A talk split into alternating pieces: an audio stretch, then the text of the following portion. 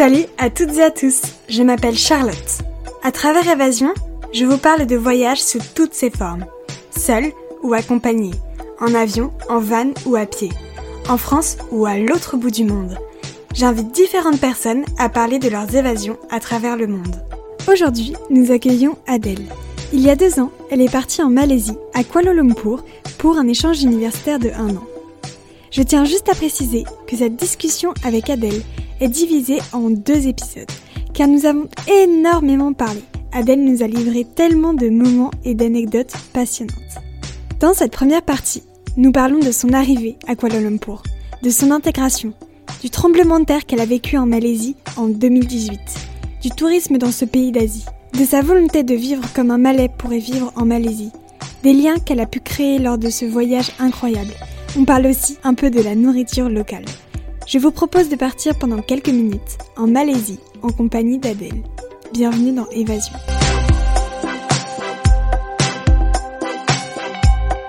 Coucou Adèle, comment vas-tu? Ça va et toi? Ça va, merci. Alors pour commencer, je te propose de te présenter en quelques mots. Alors, euh, ben, je m'appelle Adèle, euh, j'ai 27 ans, je travaille donc euh, dans l'hôtellerie-restauration. actuellement, je travaille voilà, dans un palace à Paris. C'est un boulot que j'ai eu en fait à la suite de mon stage après mes études justement donc en Malaisie. Et là, ça fait un an et demi que j'y suis. Et, et voilà, tout simplement. Du coup, t'es partie euh, en Malaisie, à Kuala Lumpur, en 2018 Exactement, oui. Pour un échange universitaire d'un an. Euh, pourquoi tu as choisi de partir en Malaisie? Alors, euh, ça n'a pas vraiment été un choix, c'était plutôt une option. C'est-à-dire que donc j'ai été acceptée dans une licence professionnelle à l'ISTIA. Donc l'ISTIA, c'est l'Institut supérieur du tourisme, de l'hôtellerie et des industries alimentaires. Et donc c'est une formation qui se trouve à Toulouse, à l'université du Mirail. Et en fait, euh, ce cursus, il le propose soit à Toulouse, en France, soit en Malaisie. En fait, il y a un échange, un accord avec une université à Kuala Lumpur, une université euh, américaine. Et, euh, donc, j'ai trouvé ça intéressant, plutôt que de continuer mes études à Toulouse alors que j'ai passé toute ma vie, de partir à l'étranger. Donc euh, voilà, j'avais juste le choix entre euh, être à Toulouse ou être en Malaisie. Et en fait, ils sélectionnaient quand même un peu les élèves sur le volet parce qu'ils pouvaient faire partir qu'une euh, dizaine de personnes. Donc voilà, on a eu une candidature sur dossier, puis un entretien. entretien moitié en français, moitié en anglais, parce qu'ils voulaient pas faire partir des gens qui avaient un trop mauvais niveau d'anglais.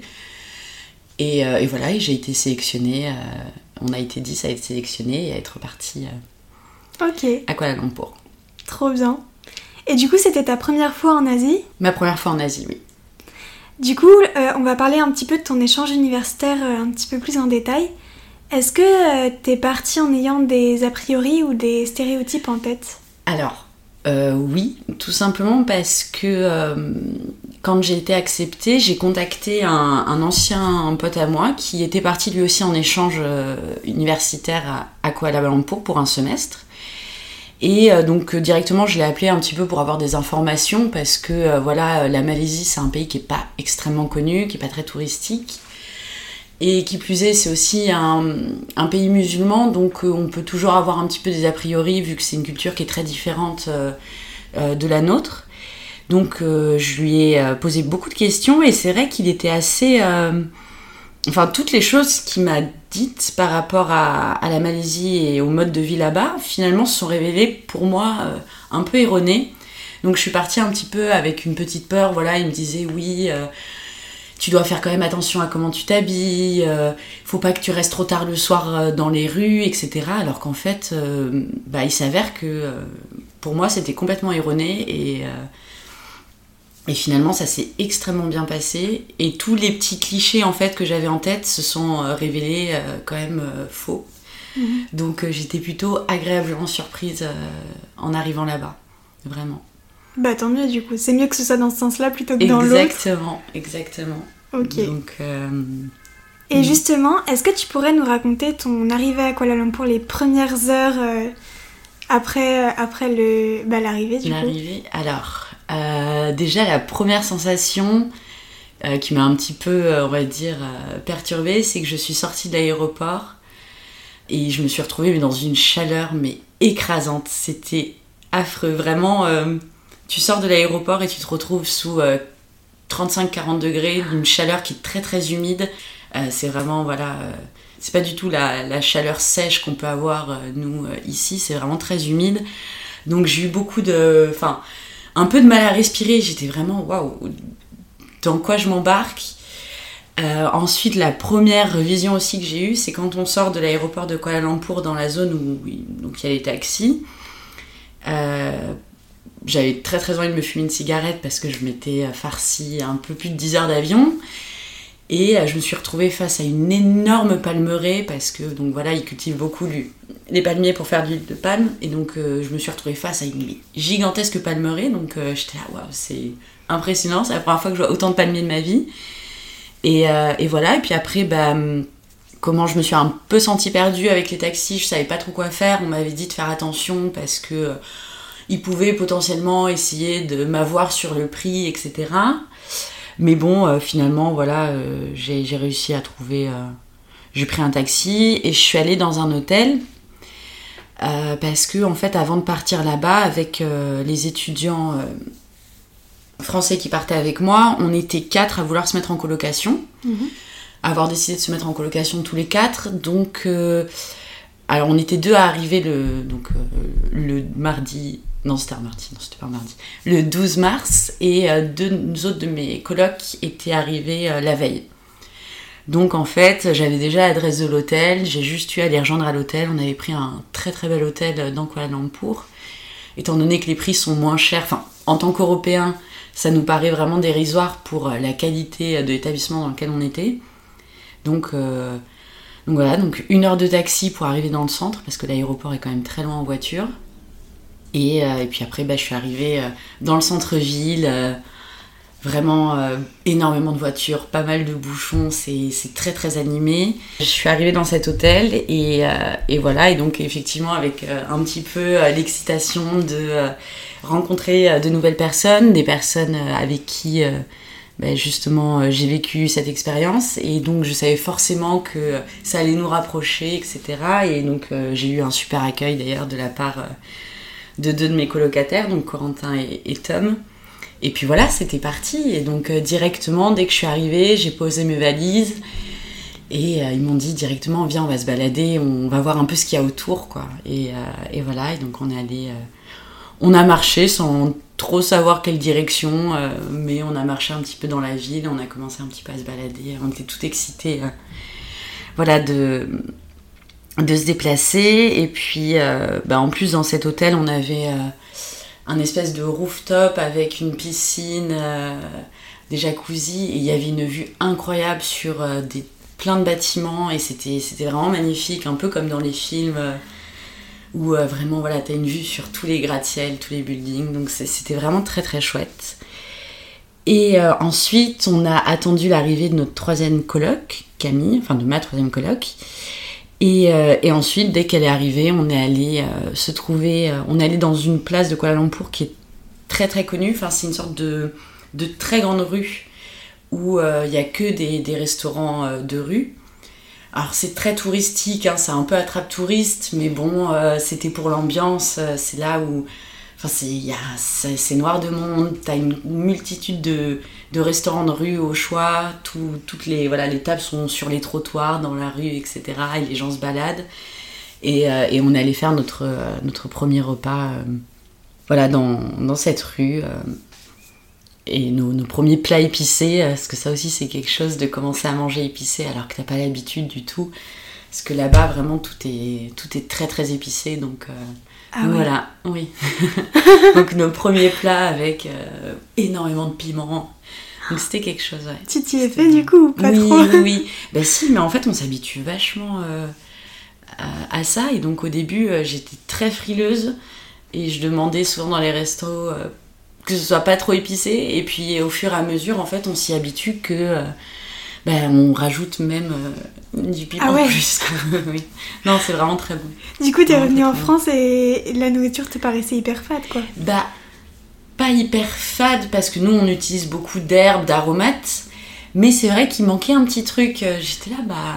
Et je sais que maintenant, quand je vais manger dans des restaurants à Paris, que ce soit de la nourriture thaï, du, enfin, de la nourriture asiate ou même indienne, etc., j'ai plus du tout de problème à, prendre des trucs un peu, un peu forts, un peu pimentés. C'est quelque chose qui me fait plus peur du tout. Maintenant, je, je peux, je peux le gérer. Donc ça, c'est bien. Bah, trop cool. Du coup, point positif d'un voyage. Ah bah oui, bien sûr. On s'ouvre, on s'ouvre à une nourriture qui est complètement différente. Ouais, Et est-ce que tu pourrais nous parler d'un moment que tu oublieras jamais de ton voyage? Alors, euh, cette question elle est super dure parce que euh, je pense qu'il y a des, milliers de moments dont je me souviendrai euh, toujours. Alors bah, comme par exemple déjà le, premier jour où on est allé visiter l'université, on était vraiment bah, hyper curieux aussi d'aller voir la fac, donc ça je sais que je l'oublierai pas parce que vraiment je me suis sentie bon un peu comme comme voilà quand, tu retournes à tes 18 ans et que tu fais ta première rentrée à la fac alors que moi bah, des études j'en avais fait avant donc c'était plus quelque chose qui me stressait.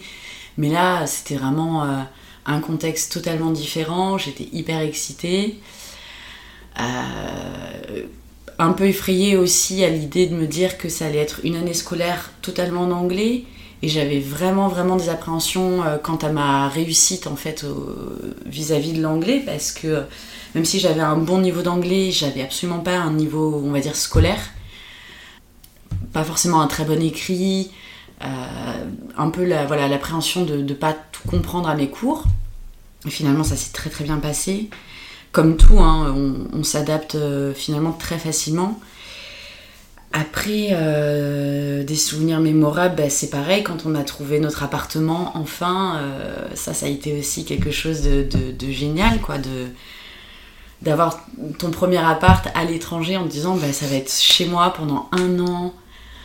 Euh, c'est hyper, euh, hyper excitant. C'est pas, voilà, on est dans un Airbnb, puis euh, dans un hôtel. Là, c'est vraiment ton chez toi avec tes affaires. On a dû faire plein de petites courses pour l'aménager, pour avoir tous les accessoires pour faire de la cuisine et tout. Donc, ça, c'était vraiment très chouette.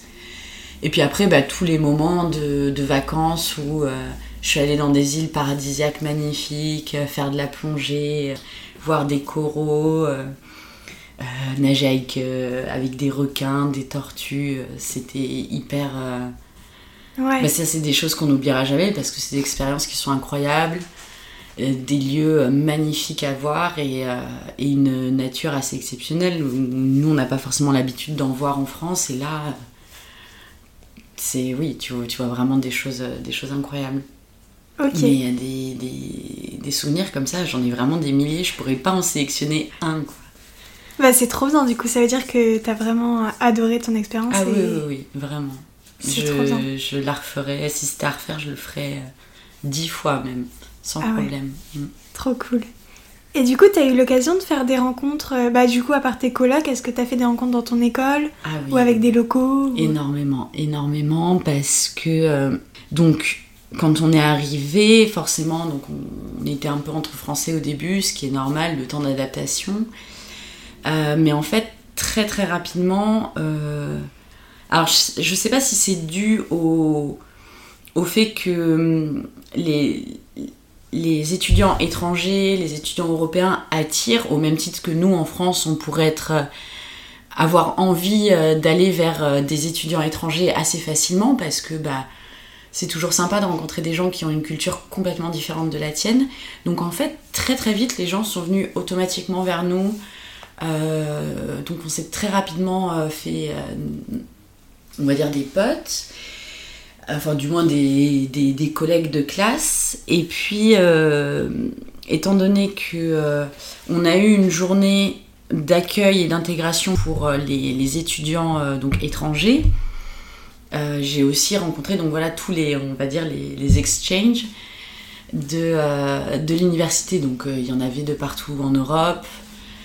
Ils venaient voilà d'Espagne il y avait une américaine un russe des des hollandaises. Enfin on était on était vraiment de, de, de partout. Et, et les, beaucoup de ces étudiants là européens étaient vivaient dans les résidences universitaires sur place nous, on vivait un petit peu plus loin, on ne voulait pas vivre sur le campus de la fac.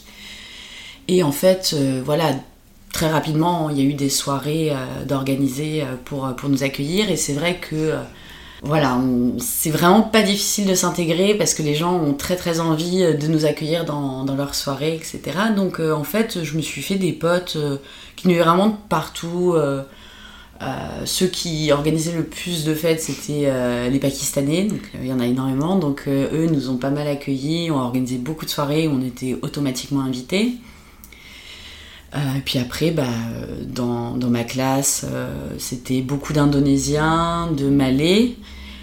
Il y avait quelques Chinois, euh, qui étaient aussi voilà en échange mais eux pour un, plus vraiment pour tout leur cursus universitaire. Ah oui. Et, euh, et voilà et donc après non l'adaptation a été assez assez rapide et après bah forcément sur le volet il y a quelques personnes qui maintenant sont vraiment encore des potes aujourd'hui avec qui j'ai encore contact et je sais très bien que euh, si par exemple ils veulent venir en France bah, je les accueillerai avec plaisir et si moi je retourne en Malaisie ou en Indonésie, euh, je les contacterai direct. Forcément, dans les échanges à l'étranger, il y a des gens vraiment, euh, des socles, ou des gens que tu vas vraiment garder auprès de toi, et d'autres où bah, c'était des potes de classe, mais euh, ça ira pas plus loin. Effectivement, on peut pas garder contact avec, avec tout le monde. Ouais. Mais, Surtout à distance, c'est un peu plus compliqué. Voilà, c'est ça. Et puis après, euh, dans notre résidence aussi, on a rencontré nos voisins qui étaient vraiment trop cool, nos voisins directement en face, euh, pareil, des Pakistanais. Et, euh, et pareil, c'est devenu voilà, des potes, on se faisait beaucoup de trucs entre voisins, des petites soirées, des repas, on a fait ramadan ensemble. voilà. Donc oui, oui, oui, l'occasion de rencontrer énormément de personnes au, cours de, ce voyage et vraiment, de, vraiment partout dans le monde. Ça, c'était hyper intéressant. Super. Et est-ce que du coup, euh, tu as l'impression que, ce voyage t'a apporté quelque chose? Peut-être une nouvelle vision de, bah, de l'avenir ou... Est-ce que tu as l'impression d'être revenu un peu changé de ce voyage? Euh, Bah oui, oui, bien sûr. Alors c'est sûr, c'est un peu... Euh, c'est un peu bateau de dire qu'on revient changer d'une expérience pareille, mais en soi, celle-ci, vraiment, parce que c'était pas un voyage en tant que touriste Là, j'étais vraiment obligée de recréer ma vie, mes habitudes dans un endroit euh, complètement différent. Donc, euh, avoir mes petites habitudes, ne serait-ce que euh, voilà, aller dans un resto que j'aime particulièrement, où on retournait souvent. effectivement, faire des petits apéros avec des gens qu'on côtoie, comme on le ferait en France avec nos potes, même en semaine. C'était pas forcément sortir que les week-ends, etc aller à la fac tous les jours. Donc c'est vraiment, tu te recrées tes habitudes. Et euh, donc ça déjà c'est vraiment, euh, vraiment très chouette. Ça montre qu'on est euh, vraiment adaptable en fait à, à l'expatriation plus qu'au tourisme de manière générale. C'est très facile d'être touriste. Être, je pense qu'être expat, c'est plus, c'est plus compliqué. Ouais, de vivre comme un local. Exactement. Et après, euh, après bah, changer aussi, oui, en matière d'ouverture d'esprit, parce que étant donné que j'ai pu justement rencontrer des gens très différents, c'est pas forcément des gens avec qui j'aurais, enfin, que j'aurais pu rencontrer en France, par exemple. Euh, effectivement, on peut pas dire qu'en France j'ai des potes népalais, pakistanais, indonésiens. Non, j'en connais pas particulièrement en France. Alors que là, oui, effectivement, c'est l'idée de devenir pote avec des gens qui sont complètement différents de toi. Euh, dans la culture, dans la religion, dans la façon de, penser. Et donc euh, il faut avoir une certaine ouverture d'esprit, et au même titre que s'adapter à un pays qui a euh, une, culture différente de la tienne, une religion différente de la tienne. Et donc oui, donc oui, oui, oui, tout est une question d'adaptation. Donc forcément tu reviens, oui, différent. après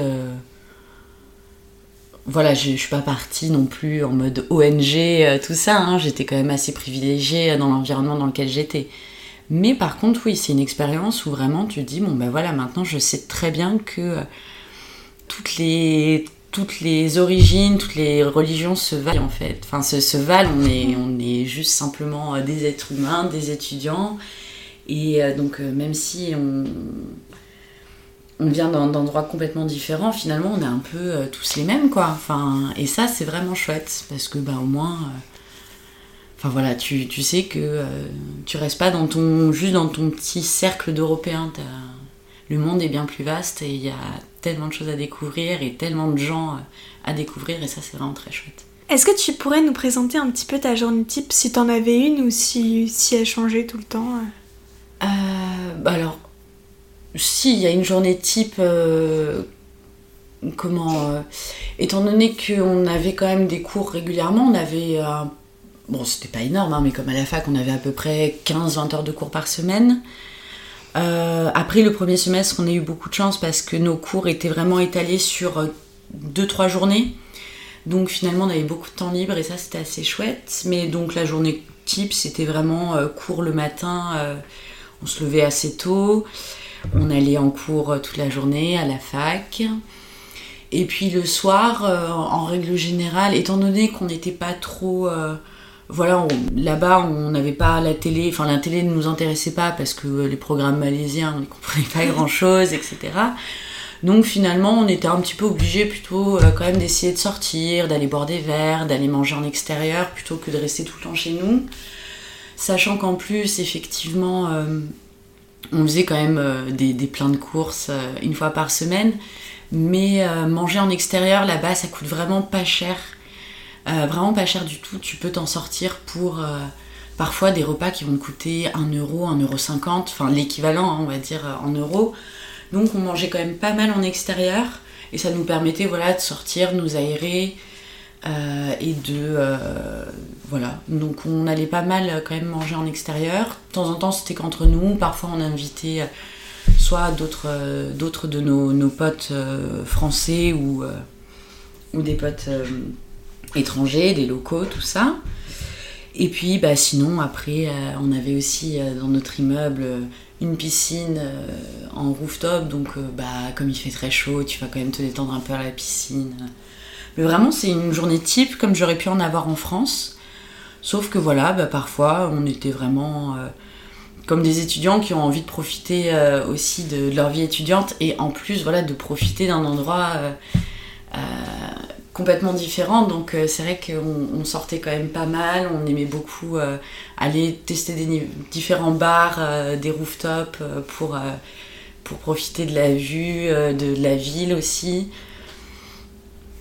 Mais donc ça c'était à peu près oui la semaine lambda on va dire quand on était en cours. Après quand on avait du temps libre généralement on essayait un maximum de partir soit en Malaisie soit à l'étranger. Et euh, après, sinon, oui, les premières semaines aussi, on a quand même beaucoup visité euh, vraiment la ville de, Kuala. Après, voilà, c'est une capitale qui est assez intéressante, mais c'est pas. Euh, c'est pas. C'est pas comme les autres pays, c'est moins historique, c'est une ville qui est assez récente. Euh, vu qu'à la base c'est quand même une île euh, où il y avait principalement de la forêt, etc. Donc c'est des villes voilà, qui sont quand même assez récentes. Donc euh, même s'il y a des très beaux bâtiments à voir, etc., c'est pas aussi... on va dire que c'est pas aussi riche que, que, voilà, que des villes comme Paris ou, Rome qui sont très très historiques.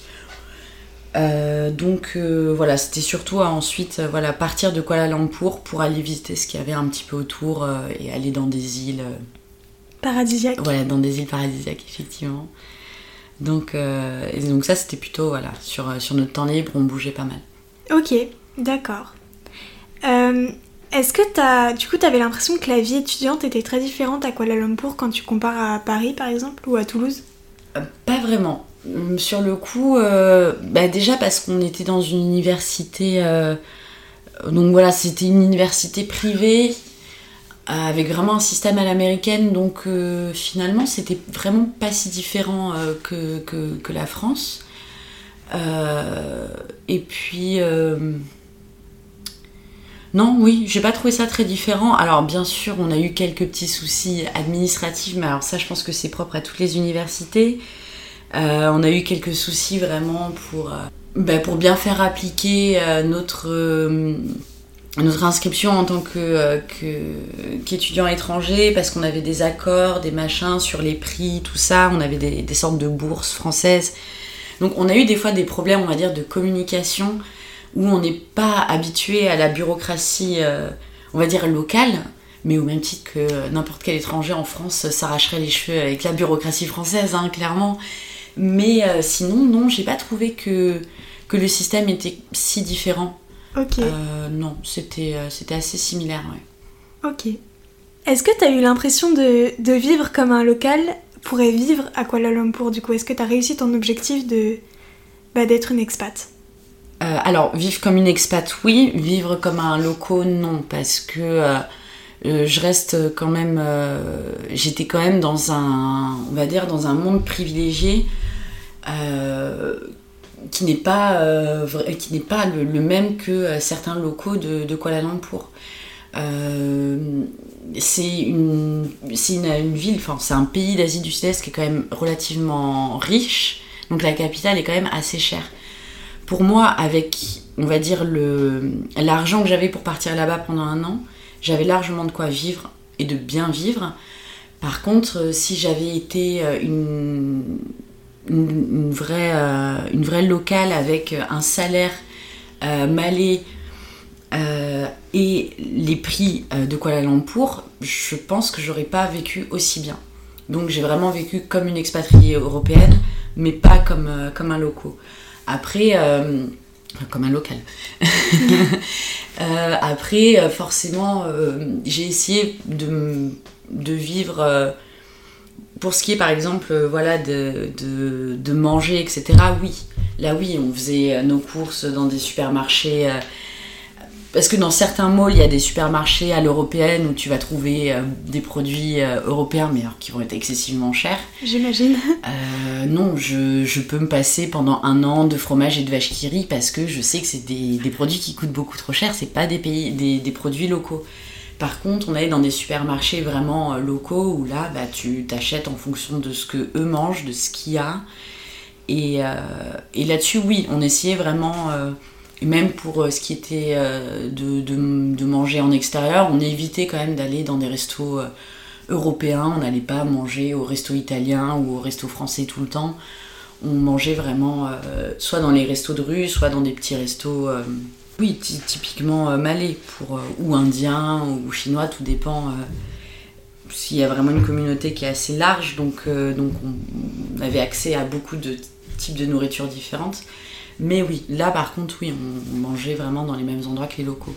Mais effectivement, on, avait un budget, euh, enfin pour vivre, euh, notre budget en euros était euh, largement suffisant à vivre vraiment comme, comme des rois en Asie, ça c'est sûr. Et du coup, est-ce que vous avez eu accès à une bourse pour Oui. partir? D'accord. Oui, oui, oui. Donc j'ai eu oui, une bourse de, donc de l'ISTIA, donc de, ma fac. Euh, en fait, on payait, euh, c'était, euh, ils, pa- ils prenaient en charge une partie de nos, euh, frais de scolarité. Et ensuite, euh, j'avais aussi la bourse, euh, la bourse étudiante classique. euh, euh, et voilà. Et après, une de, de mes, de mes collègues, là, de mes colocs, elle, elle avait vraiment réussi à accumuler plusieurs bourses de la région, de la fac, tout ça pour vraiment diminuer euh, le plus possible les frais. Ouais. Mais euh, finalement, euh, c'était. moi, je suis partie avec un budget de. je suis partie avec 15 000 euros, donc euh, 12 000 euros de prêt et à peu près voilà 3 000 euros que j'avais mis de côté. Et ça m'a largement suffi pour vivre un an en payant le loyer, en payant la- les frais d'université et en payant mes voyages. J'ai pas eu besoin de plus, j'ai pas nécessairement eu besoin que mes parents m'aident. Euh, J'avais euh, largement de quoi faire. Donc avec 15 000 euros, on peut vivre un an en Malaisie, euh, enfin un an, on, va dire 10 mois, en voyageant et en payant son loyer, sa bouffe et en étant vraiment très bien. Quoi. Alors, Ouais. ça tire un peu les derniers mois, mais tout est adaptable. hein. Il suffit juste de sortir un petit peu moins ou de se limiter dans, dans les voyages. Mais donc c'est largement faisable. ouais. Est-ce que tu as eu des, des obstacles pendant ton voyage ou des problèmes à gérer euh, par rapport à Kuala Lumpur ou, la, ou tes voyages, tes vrais voyages dans des îles paradisiaques? Euh, Alors, en vrai, ça a été plutôt, ça a été plutôt idyllique. J'ai vraiment, euh, avant de partir, j'avais pris une assurance euh, rapatriation, enfin un truc, euh, enfin non rapatriement, Euh, un truc vraiment, je, m'étais, vraiment assurée pour être sûre que, qu'il se passe, se passe rien. Et finalement, mis à part, bon, on a eu un accident de voiture, mais on s'en est très bien sorti, il n'y a eu aucun souci. Mais sinon, mon, voyage a été plutôt, plutôt idyllique. J'ai vraiment eu aucun souci. Au niveau de la sécurité, je me suis toujours sentie déjà très très safe à Kuala Lumpur parce que voilà, euh, parmi les a priori euh, euh, qu'on avait en arrivant, on était un petit peu voilà stressé sur le fait de comment en tant que femme on allait gérer le fait d'être dans un pays musulman et potentiellement faire attention à comment on s'habille, etc. Donc ça, ça faisait partie aussi un petit peu voilà des clichés en plus dont mon pote m'avait fait part et que finalement j'ai trouvé pas du tout réel parce que euh, bah, finalement c'est un pays qui est très très cosmopolite, il y a une énorme communauté indienne, une énorme communauté chinoise. Donc en fait euh, c'est un pays musulman mais qui est très très ouvert aux autres cultures. Donc euh, à partir du moment où toi tu es une femme non musulmane, tu peux t'habiller comme tu veux. Donc je pouvais largement en centre-ville être en débardeur short, je me suis jamais fait emmerder, on m'a jamais dit on m'a jamais mal regardé ou quoi que ce soit parce que bah euh, les Chinoises euh, sont habillées exactement pareil que moi, par exemple. Donc en fait, je me suis jamais sentie euh, mal regardée ou j'ai jamais senti, par exemple, que ma tenue ne convenait pas. Alors bien sûr, si j'allais dans une mosquée, j'y allais pas en short débardeur, il hein, n'y a, pas de, a pas de problème. Mais non, j'ai jamais eu de soucis, les gens ont toujours été bienveillants je, après, bon, certains de mes potes, ça leur est arrivé d'avoir des vols à l'arraché, etc.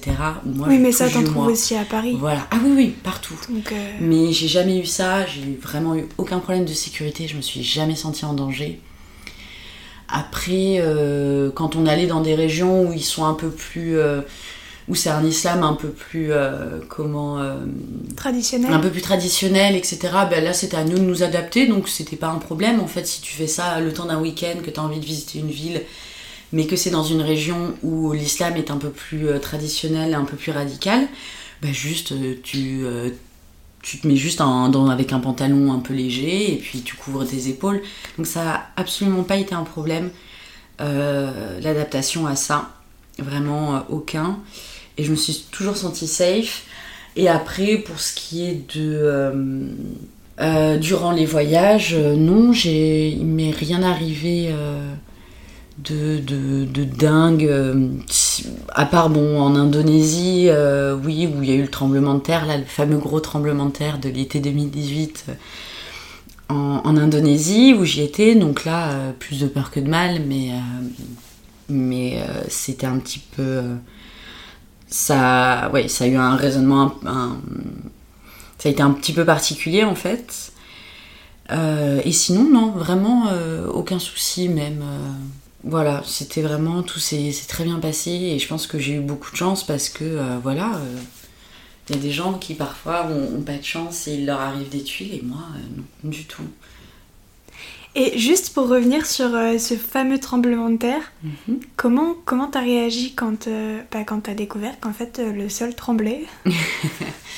Mais comment j'ai réagi J'ai réagi de façon très très bizarre parce que quand c'est arrivé, en fait, j'étais en voiture avec un taxi, dans un taxi indonésien, avec deux autres, avec ma soeur et deux autres étrangers. On partait pour rejoindre nos, des, des, amis à moi qui étaient parti la veille aux îles Gili et nous, on devait, moi je devais attendre que ma soeur arrive à, à Kuta et ensuite euh, de Kuta on allait les rejoindre euh, aux îles Gili et donc euh, eux ils étaient partis la veille et nous on partait le lendemain. Et la voiture, on passe un pont et tout d'un coup la voiture commence à faire, enfin comme une sensation d'être sur une vague en fait. Vous étiez sur un pont? Ouais, sur un pont. L'horreur et euh, donc euh, là, on a vu euh, le chauffeur de taxi paniquer, mais vraiment paniquer. Il a commencé en indonésien à répéter les mêmes choses, à répéter les mêmes choses. Donc on s'est dit, qu'est-ce qu'il est en train de faire? Il s'avère qu'il était en train de, de, prier, quoi. Et en fait, on a commencé à lui demander ce qui se passait. Et là, il nous a dit, bah, earthquake, earthquake. Et on a regardé directement sur le téléphone. Et effectivement, il venait d'y avoir une secousse. Et donc, bah nous, au début, on s'est dit, bon, euh, l'Indonésie, euh, c'est quand même un pays où il y a énormément de tremblements de terre, il faut pas s'inquiéter plus que ça, quoi. Ça, ça arrive très souvent, sachant que euh, peut-être trois jours plus tôt, on en avait eu un petit qui nous avait un peu réveillé pendant la nuit, mais qui était pas, qui n'avait inquiété vraiment personne. Et là, par contre, quand on a vu que le chauffeur commençait à paniquer, il nous a dit, bah écoutez, je vais, je fais demi-tour, je vous amène dans la montagne. plus on est, plus on est dans une partie élevée de l'île donc on était à Lombok, pas... Plus on est dans une partie élevée de l'île, moins on a des risques euh, si, y a, si à la suite du tremblement de terre euh, se déclenche un tsunami. Donc on, forcément on l'a suivi, il nous a amené dans, un, hôtel euh, local de, Lombok. Et en fait, ils ont rapatrié plusieurs touristes et plusieurs locaux qui sont venus se mettre au niveau de cet hôtel. Et on a été accueillis euh, donc par le, propriétaire de l'hôtel qui en fait a sorti euh, des bâches, euh, des oreillers, des couvertures pour qu'on dorme tous dehors, à même le sol, parce que hors de question de dormir à l'hôtel si l'hôtel s'effondre. Et donc, bah en fait, on. C'était le camping. Ouais, c'était le camping au plein milieu d'une sorte de, route parking et en fait on dormait à même le, bitume qui était très chaud en plus et en fait, euh, ben, on était tous un peu euh, le choc. Et puis effectivement, il y avait des secousses euh, toutes les 5-10 minutes. donc on était là, genre, c'était assez spécial. Et puis après, on est parti. personne n'avait mangé, on était tous affamés. Donc on, je suis montée avec un, un autre taxi. On est monté à plusieurs, aller essayer de trouver de la, nourriture dehors. Donc, euh, dehors, on voyait que c'était la panique. Les, euh, gens étaient avec leurs femmes, leurs enfants, etc. Tout le monde sortait des maisons pour en fait se, se mettre dehors pour être sûr que les maisons s'effondrent pas, tout ça. Et puis euh, on a trouvé un mec qui, qui continuait quand même de vendre sa nourriture, mais il s'était fait dévaliser, donc on a pris tout ce qu'on pouvait, ce qui restait. On a ramené ça là-bas. les gens ont très vite fait manger, mais bon, c'était, on n'avait pas grand chose alors qu'on était assez nombreux. Et puis bon, bah après, on a, on a dormi. Moi, j'étais un petit peu inquiète parce que euh, mes amis étaient sur, euh, sur les îles Gili et que euh, c'était très très exposé. Et c'est des îles qui sont assez plates. Donc c'est complètement... S'il y a un tsunami, c'est, complètement détruit. Et j'ai réussi à avoir une... le copain de ma pote qui était au Gili depuis la France, il a réussi à la voir.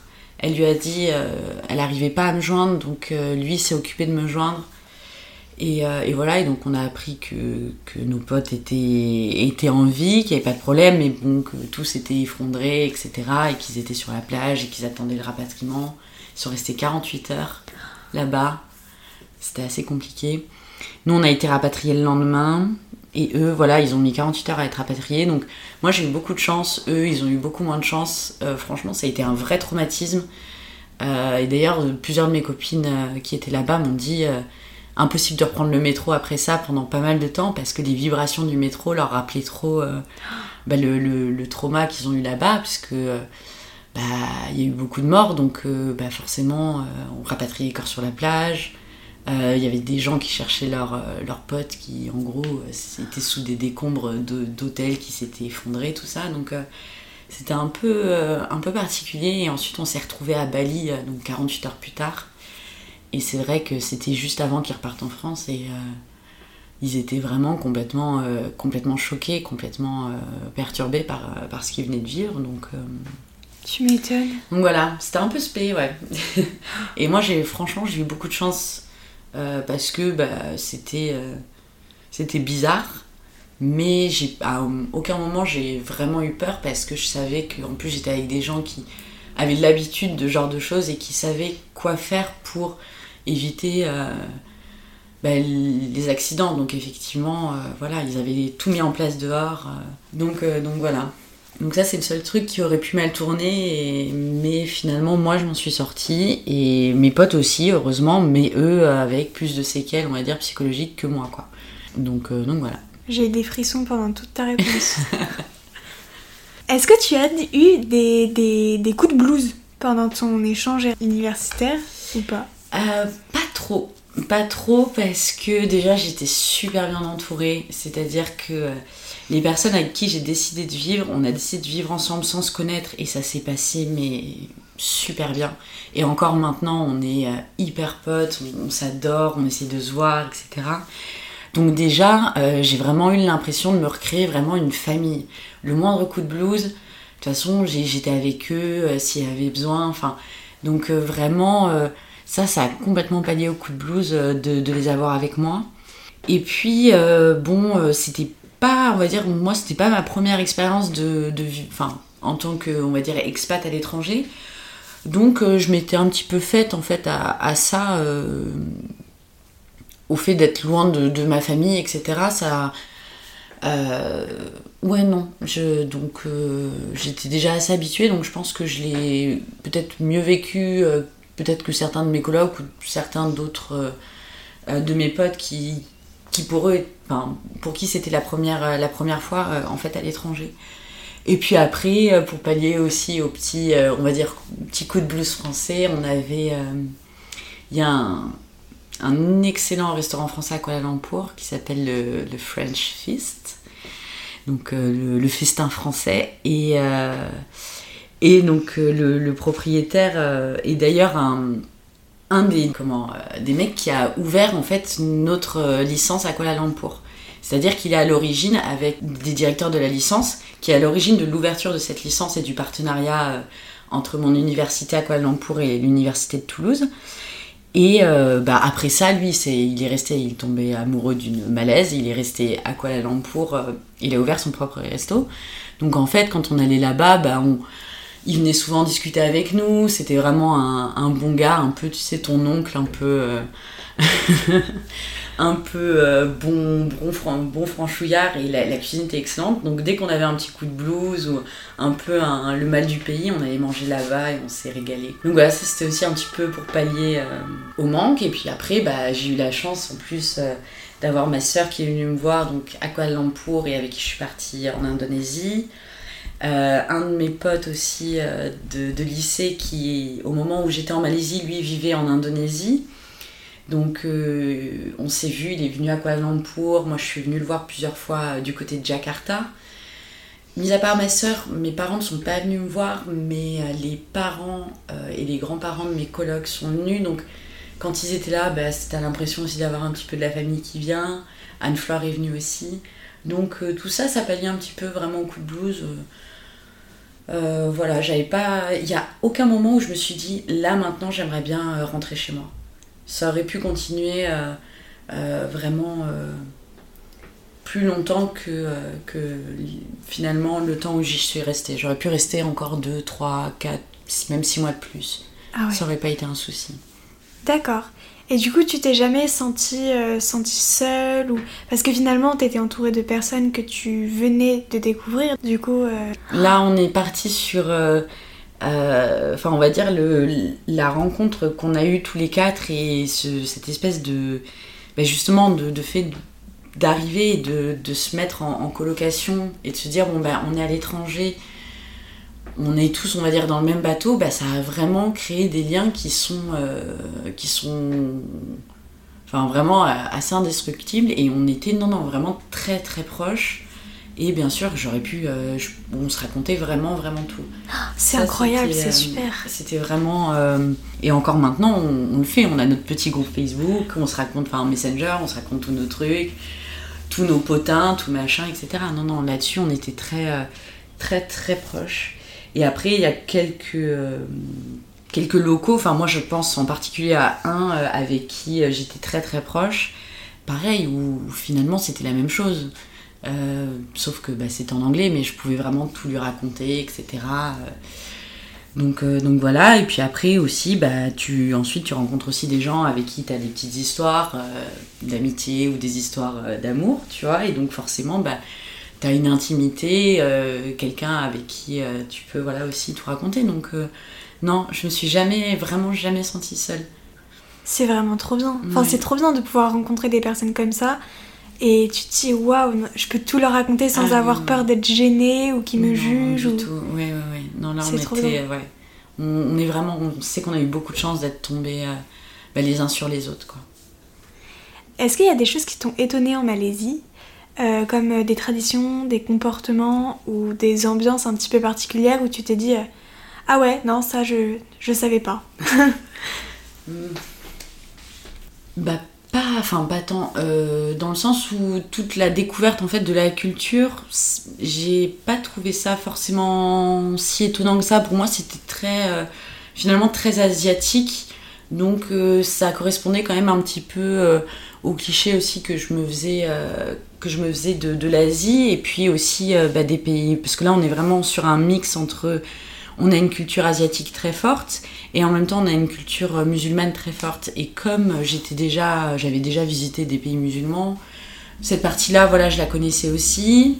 La partie asiate, je la connaissais pas, mais euh, donc par exemple la culture plutôt, on va dire chinoise ou euh, ou je celle-ci donc c'est un peu l'idée que je m'en faisais après, là, la découverte, ça a plus été, on va dire, peut-être la, culture indienne qui est très très présente en, Malaisie. Et donc, notamment, il y a un lieu euh, très touristique qui s'appelle les, Batu Caves, qui sont des, euh, des grandes grottes très très très très hautes en fait. C'est des grottes qui sont dans des espèces de, montagnes très très hautes. Donc euh, tu pour y accéder, tu as un escalier qui fait un nombre de marches incalculable. Ça se trouve sur internet d'ailleurs parce que c'est assez impressionnant à voir. Euh, en Inde, ils ont une, tradition au moment de, certaines fêtes, alors je ne saurais plus te dire le nom, euh, et on est allé voir un petit peu ce qui s'y passait, où en fait, donc les, hindous vont dans ces caves et montent ces escaliers avec des espèces de crochets accrochés à leur dos, leur poitrine, etc. C'est une forme de mutilation et ils portent des charges très très lourdes. Ça, regarder sur internet, c'est assez impressionnant, c'est très très spécial. Euh, quand tu sais qu'en plus il fait 35 euh, degrés, que tu as euh, je sais pas combien de marches à monter sous un cagnard avec des, crochets, comme des hameçons accrochés partout sur le corps qui soutiennent des choses. C'est une tradition. Après, c'est une tradition, mais c'est une tradition, ouais. C'est particulier quand même. C'est très particulier à voir, oui. Donc ça, il y avait ces traditions-là, ou beaucoup de traditions indiennes où effectivement, euh, ou sinon même ils ont la fête des fleurs, qui ça c'est magnifique, ils ont porté énormément de colliers de fleurs, etc. Euh, c'est plus cette culture-là que j'ai un peu découvert en Malaisie, que je connaissais pas. On allait voir beaucoup de temples hindous. Euh, leurs fêtes sont assez, sont assez impressionnantes. Après, les, les fêtes, voilà. après, il y avait. donc, après, forcément, tu vis le, le ramadan euh, dans un pays musulman, ça c'est vraiment très très chouette parce que le soir, euh, dans les rues, enfin tout le monde est dans les rues, euh, tout le monde va manger, etc. La journée c'est beaucoup plus calme.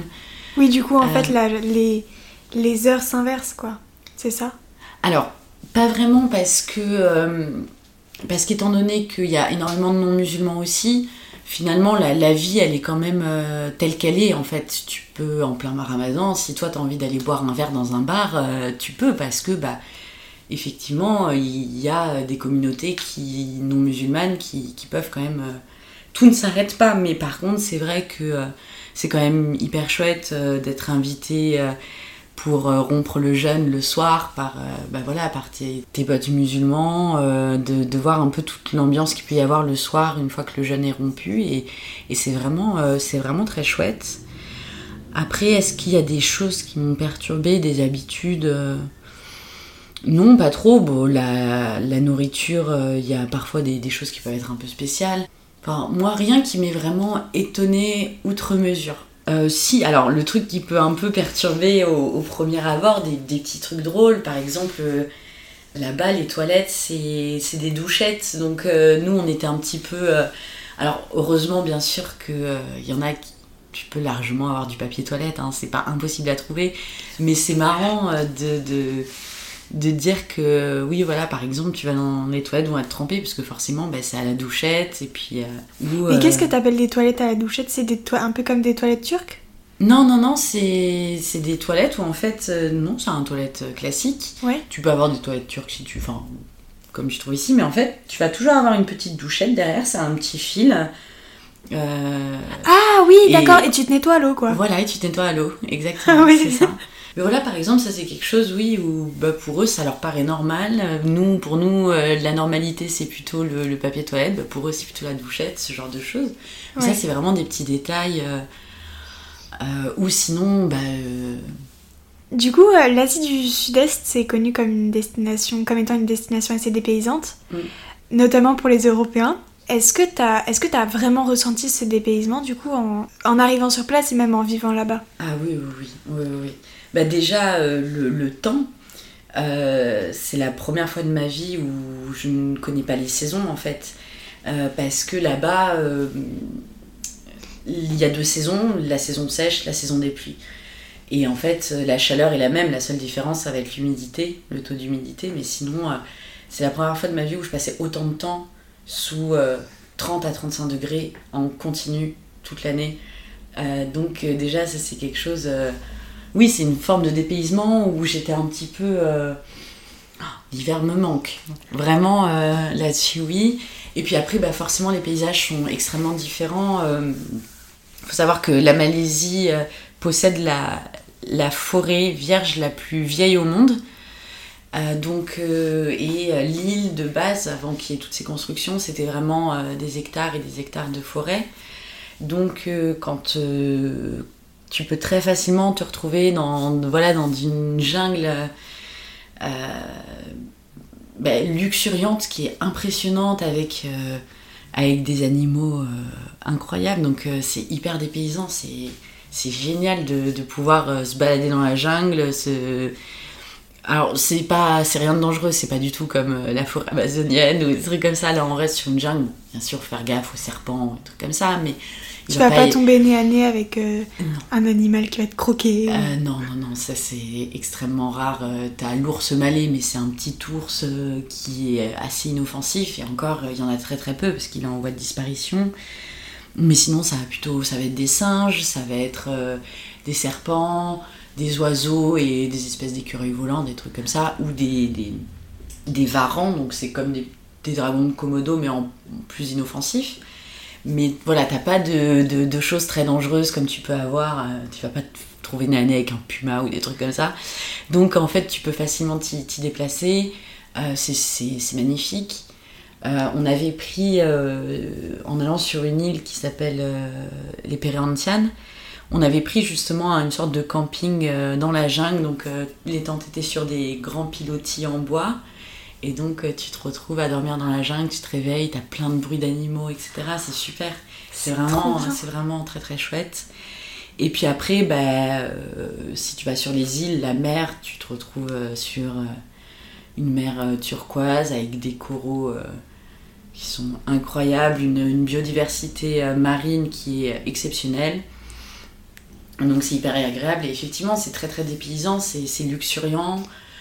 Euh, voilà, c'est vraiment il luxuriant entre la jungle et, euh, et la mer quoi. Enfin, c'est vraiment si c'était pas si, si c'était pas désert, ce serait enfin si c'était désert, ce serait vraiment des îles comme tu le vois dans Colanta quoi. Donc c'est super chouette. C'est vraiment très dépaysant.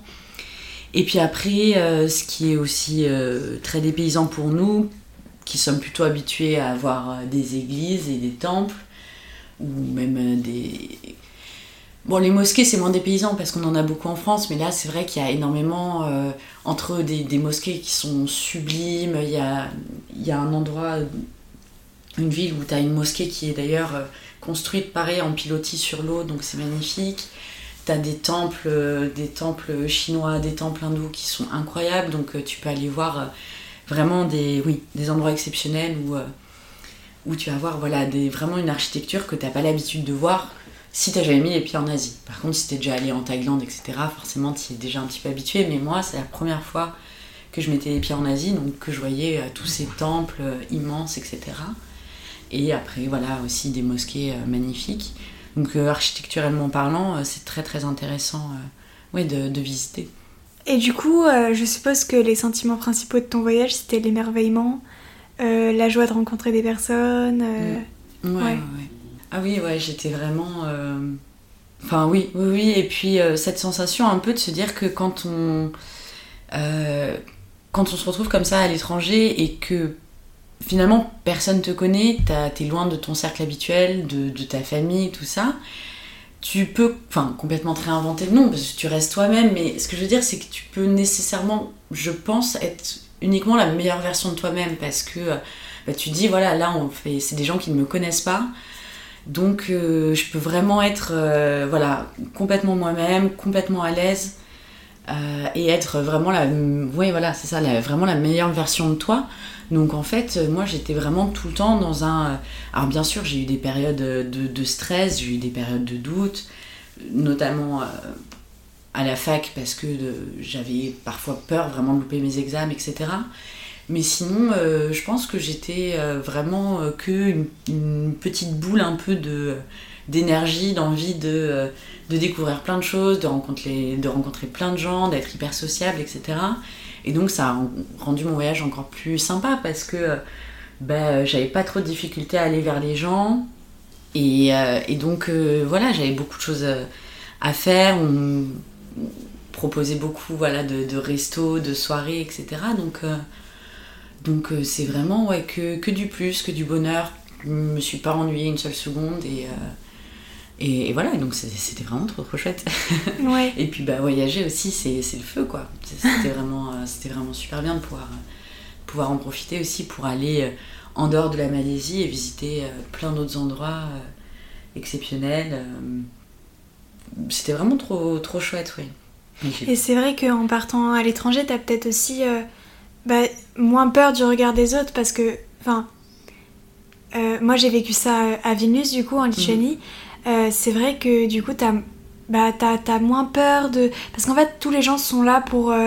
pour, bah, pour profiter et en fait ils en ont rien à faire de ce que tu fais toi oui. si t'es là bah, c'est bien si t'es pas là bah, on se verra une prochaine fois et puis quoi que tu fasses en fait c'est c'est toi qui décides et t'as pas à dire euh, merde qu'est-ce qu'il va penser de moi euh, enfin des mm. choses comme ça parce qu'en fait on, on se connaît pas donc euh, au final et, notre échange dure un temps donc donc voilà on peut pas on sait que quand même ça se passerait pas bien tu passes à autre chose et la personne tu la reverras pas mm. donc oui c'est vrai que pour le temps que tu as à faire que ce soit un semestre deux semestres ou pas tu sais que voilà, tu as juste à donner un peu le, meilleur de toi et à essayer d'être le plus positif possible pour prendre en fait toutes les choses cool qu'il y a à prendre. Mm. C'est vrai que si tu restes chez toi à broyer du noir parce que bah, finalement t'es pas super content d'être ici, forcément ça se passera moins bien quoi. Ouais. Donc euh, là, euh, et puis euh, non, il faut prendre vraiment que, que, le bon. Et même les moments où ça va pas trop, bah en fait moi j'arrive même pas maintenant à me souvenir des moments où ça n'allait pas si, si, je fais le bilan, je, ne me souviens pas particulièrement d'un moment où euh, je me suis sentie euh, au fond du trou ou hyper mal. Mhm. Et, et, du coup, euh, je suppose que tu n'as pas beaucoup de regrets par rapport à ton ah voyage Aucun. ok. du coup, est-ce que ça te va si on reparle un tout petit peu de la nourriture? Si tu veux. je, enfin, du coup, c'est très différent de la France, si j'ai bien compris. Ah Pour ce qui est de la nourriture, en fait, ça varie dans le sens où donc tu vas avoir la nourriture de rue. Donc c'est la nourriture de rue, c'est celle qui va coûter le, moins cher, mais à tes risques et périls. Hein. Parfois euh, ça peut être un complet échec et tu peux tomber malade, mais en règle générale ça craint pas parce que euh, c'est une, cuisine qui est euh, vu que c'est une cuisine de rue, c'est une cuisine qui est très très cuite. beaucoup de choses qui sont frites, qui sont voilà frites dans, dans l'huile, etc. donc tout est très cuit, donc normalement ça limite énormément les chances de tomber malade et moi j'ai eu aucun problème. Euh, j'ai même pas eu euh, la, ce qu'on appelle la fameuse tourista, je n'ai pas eu. Vraiment, mon, corps s'est très bien adapté à, comment, euh, à la nourriture locale. et après, on est quand même dans une, dans une grosse, je, sais pas, c'est pas une mégalopole, mais dans une grosse métropole, donc qui est hyper, très très moderne. Donc tu vas avoir euh, énormément euh, de, chaînes de restaurants. Donc, euh, si tu as envie d'aller manger, je pas, du Nandos ou, ou du McDo ou du Burger King, tu peux, il hein, n'y a aucun problème. Tu vas avoir ensuite beaucoup les restaurants d'hôtel pour voilà, les Européens. Donc là, tu vas avoir de la cuisine européenne. Euh, restaurants français, des, restaurants italiens, des cuisines, beaucoup de restaurants fusion, donc euh, qui mélangent par exemple euh, la cuisine japonaise et la cuisine européenne. Beaucoup, beaucoup de restaurants fusion. Il y, a pas mal de quartiers comme ça, un peu, un peu chic, donc à la Lambourg, où tu as des restaurants incroyables d'une modernité folle, avec vraiment un panel de, de, nourriture qui est, qui est hyper intéressante et qui mixe voilà, vraiment toutes les cultures. Euh, et donc c'est très très intéressant, mais sinon, euh, mais ces restaurants-là vont être assez chers. Du moins très chers pour les locaux et pour nous euh, assez chers quand tu t'es habitué en fait au coût de la vie là-bas. Donc tu vas pas forcément tout le temps. Alors que pour la France c'est très peu cher. Mais voilà, quand tu finalement tu vas dans un resto où tu payes l'équivalent de on va dire 10 euros alors que euh, quasiment tous les jours, tu vas dans, des petits boui-boui, des food courtes où tu te nourris pour 1,50€, euh, le choix il est vite fait. Donc euh, oui, voilà, donc généralement on allait plutôt se nourrir, on avait un food court pas très loin de chez nous, on pouvait y aller à pied, à 10 minutes à pied. Et donc c'était un immense, immense complexe en fait, en extérieur, donc une très très grande terrasse, et plein de toutes petites cuisines en fait plein de petites cuisines et euh, c'était des gens qui louaient ça et donc tu pouvais, euh, il y avait un stand de, nourriture indienne, un stand de nourriture, euh, de nourriture plutôt libanaise, bah, un stand de, nourriture chinoise, tu pouvais aller manger des, des dumplings, des, du thaï, du malais, etc. Et donc en fait c'était trop chouette parce que tu payais directement à la personne qui faisait sa propre nourriture. Et tu été installé à une table. Et donc, euh, si, euh, mettons, euh, mes collègues voulaient manger indien et que moi j'avais absolument pas envie de manger indien, je voulais manger arabe, bah, je... on pouvait tous se retrouver à la même table en ayant mangé chacun nos trucs différents. Et c'était vraiment pas cher du tout. On s'en sortait pour voilà 2 euros.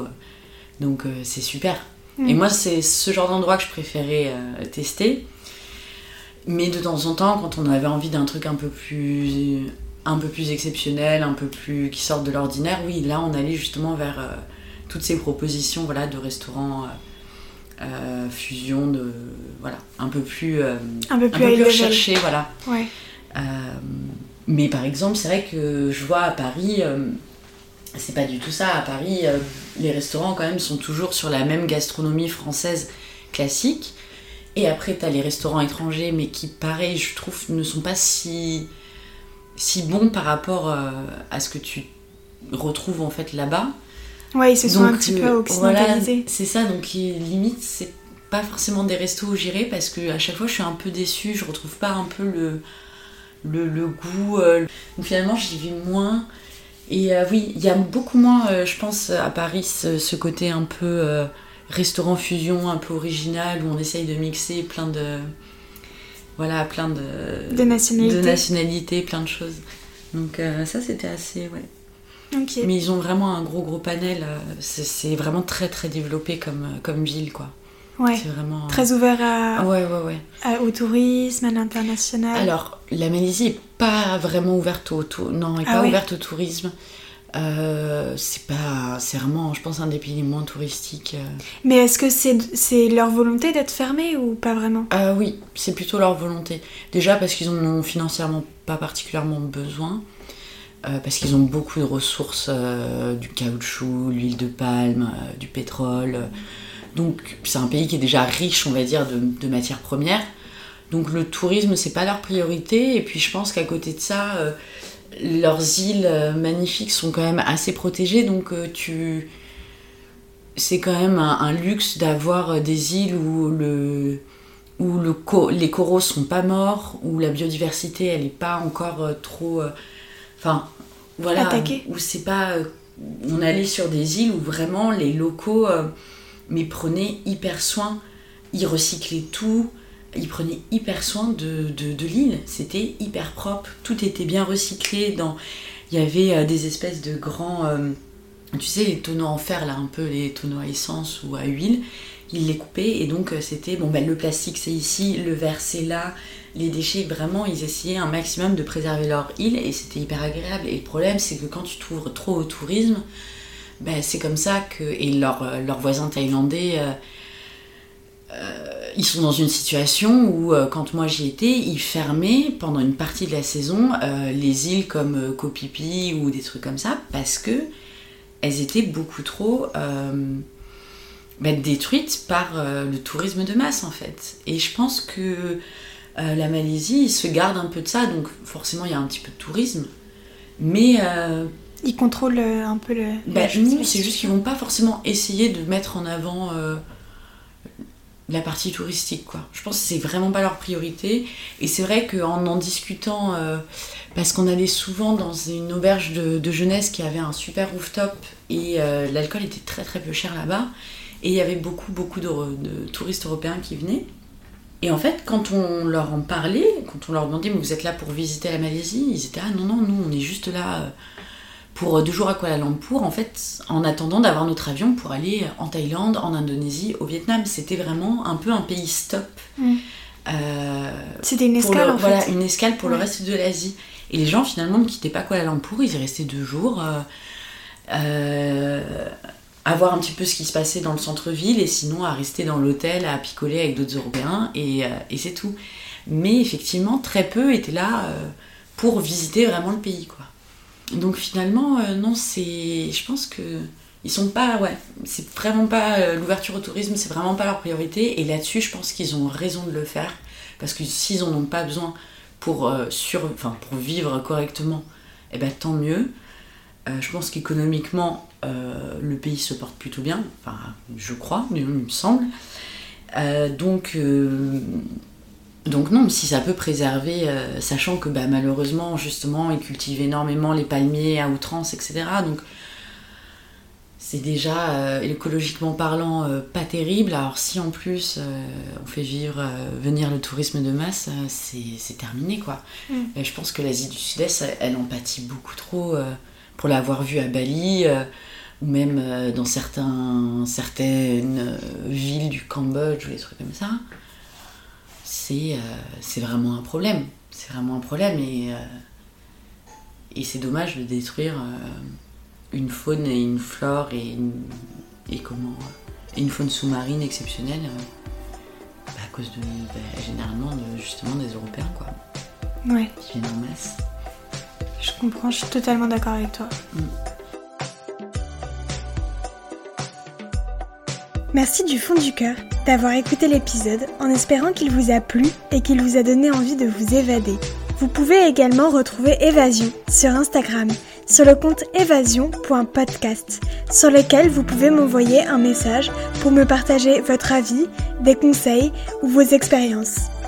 Si vous avez aimé cet épisode, n'hésitez pas à mettre une petite note positive et un avis sur votre plateforme d'écoute préférée. Ça ne prend que deux minutes et ça m'aide vraiment beaucoup. Sur ce, je vous dis à très vite et surtout, n'oubliez pas que comme l'a dit Olivier Folmy, voyager, c'est partir à la découverte de l'autre et le premier inconnu à découvrir, c'est vous.